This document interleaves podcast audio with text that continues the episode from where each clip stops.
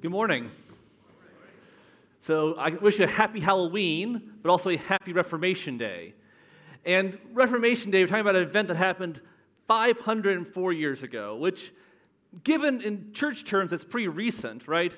Most of our holidays are about things that happened 2,000 years ago, so 504 does not seem that far away. But let's be honest, we really don't care that much about things that old. I mean, our country's not even nearly that old. And so, what happened 504 years ago that was so important? Well, a monk and university professor named Martin Luther uh, posted on the church door, which is like the town bulletin board, that he wanted to hold a debate about an obscure theological topic. Thrilling stuff.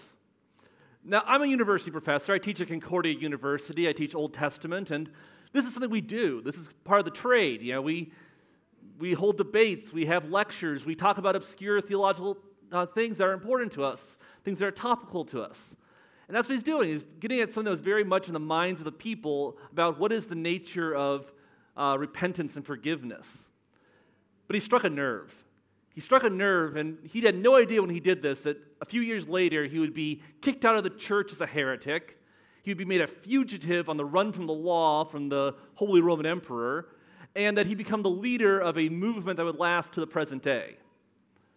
And so Martin Luther has certainly changed the world. Uh, for example, last time Time magazine decided to mess around with this, they said, What are the 100 most influential people of the last 1,000 years? And Martin Luther, well, what do you think he rated in the list? You have guesses? Uh, can I guess anyone? How, you know, 1 to 100, what do you think he rates? Not 100, he's, he's better than that. Two are getting close, it's three. He ranked third, right after Johann Gutenberg, you know, the inventor of the printing press, and Isaac Newton, who revolutionized physics. So that's pretty good company to be put in. Okay, so he's important, but why is he important to us? Why is he relevant now to talk about this man from long ago? I see my daughter raising her hand. I, I admire your pluck, but I'm going to actually keep going. so why is he relevant to us now? You know, we could like do like the late night talk shows do and go on the street and ask the man on the street, why is Martin Luther relevant today? And you'd probably get some really interesting answers. I won't do that to you because I don't want to put you on the spot, but you know, here's answers that I've heard you know, as a professor. Well, Martin Luther is important because of all his work in the civil rights movement in the 1960s. Okay, that's the wrong Martin Luther. That's Martin Luther King Jr., a wonderful, important person, but not who we're talking about today. Named after him, though, of course. Others will say, well, Martin Luther, he was like a, a free thinker and an individualist. He stood up to the Pope, he stood up to the emperor and said, We don't have to listen to your authority. We as individuals can decide for ourselves what's right. Others will say, Who's Martin Luther? Why is he important? Well, he's a great hero of the German people. He standardized the German language, he was a hero of kind of unifying German culture, and he really was the beginning of German nationalism, which all of a sudden is a very scary thing. Others will say, Who is Martin Luther? Well, Martin Luther was this incredible musician who brought singing into our churches. Who is Martin Luther? Let's say Martin Luther was a very, very holy man who did some very important things. Others will totally disagree with that and say, no, he was a drunk and an anti Semite, and he's completely irrelevant to us today. And you know, all of these things that I said are at least partially true. There is an element of truth in all of them, but I think they're all reductive. They all miss out on what's actually important about Martin Luther, why I actually care about what he says, and why I think you should care about what he had to say. You see, Martin Luther really was just a man. He would say to himself that he was no one that special. He was in the right place at the right time. But he was in the right place in the right time with the right question. And that's really what I want to point out here is that he had a question that drove him, a question that almost drove him mad, but a question whose answer I think is incredibly relevant to us today. Here's the question Martin Luther posed How can a righteous God, perfect and holy, ever be right with unrighteous people? People who are sinful, people who are broken. How can that ever be a good relationship if He is perfect and we are imperfect? He is righteous and we are not.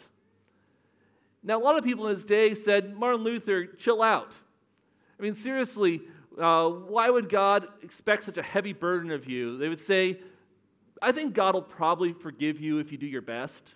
Like you tried really hard, do everything you're able to do. God will say, ah, close enough. But Martin Luther said, no, this is an excuse.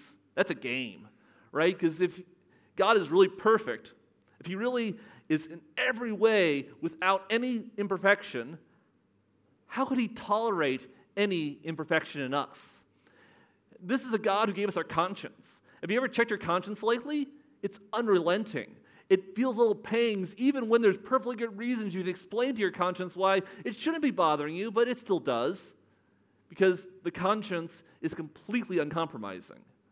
And isn't the God who gave us that conscience just as uncompromising? Doesn't He expect absolute perfection? I mean, put it in different terms, if a parent didn't really care how their kids turned out, a parent didn't care if they were good people or bad people, who cares? Would you consider them a good parent? No, no, we, we want our children to be the best they can be. And so a God who just says, ah, who cares about sin? You know, you just do what you're going to do and you know, I'll catch you later, would be a terrible God. So this is what drove Luther crazy, that he knew that he was not up to God's standards. He tried. Oh, he tried. You know, he became a monk, gave up a promising law career to become a monk, to dedicate his life to the service of God. It wasn't enough. He tried to be the best monk. He tried, he's going to uh, pray harder than anyone else prayed, on his knees on stone for hours on end. He was going to fast until he was nearly starved to death. He was going to confess every tiny little sin that he could possibly think of, to the point where his confessor says, Go commit some real sins and come back later. As much as he did, it never was enough. He always knew that he fell short of the standards of his conscience. And in the end, he didn't know what to do.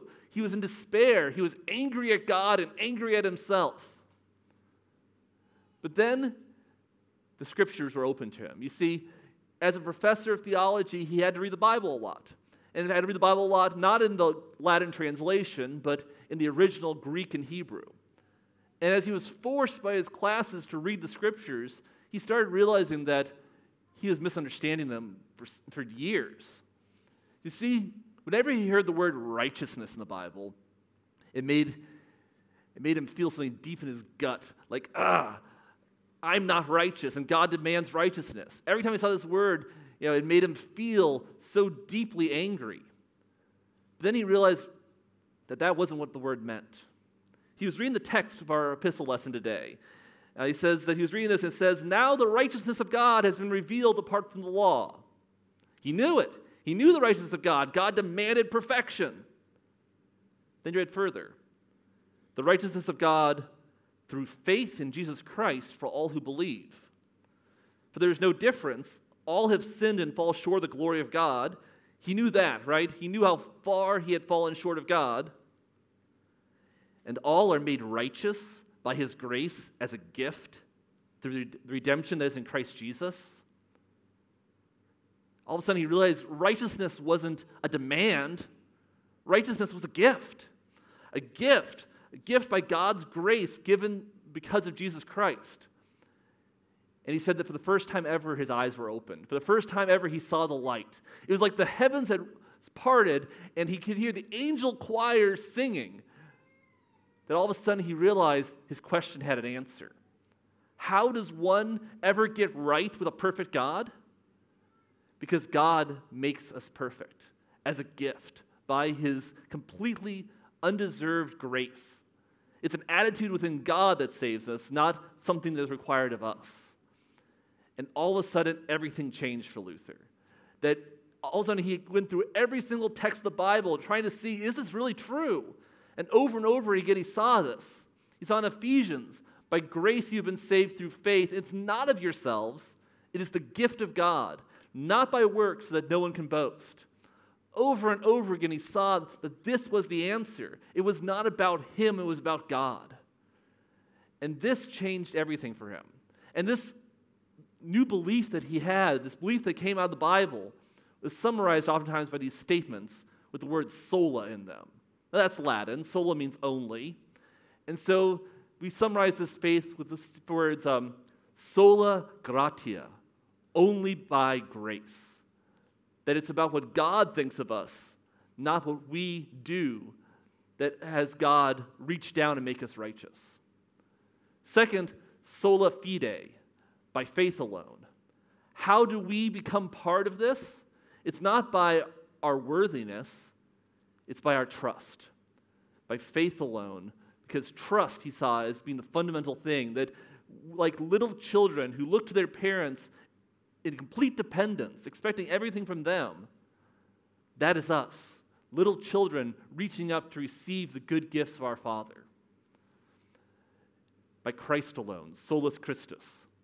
That this is not done by anything else other than by the work of Christ. Christ, who came man for us, who lived a perfect life for us, who died for us, and who rose again for us, causing this incredible exchange that all of my unrighteousness gets unburdened on Christ, and all of Christ's righteousness gets laid upon me. That God no longer looks at me and sees a broken, unrighteous person that I am. He sees the perfect righteousness of Christ. And he looks at his son and he sees all of the broken and hurtful things that I have done, and those things have been punished and brought an end, died on the cross, and buried in the tomb.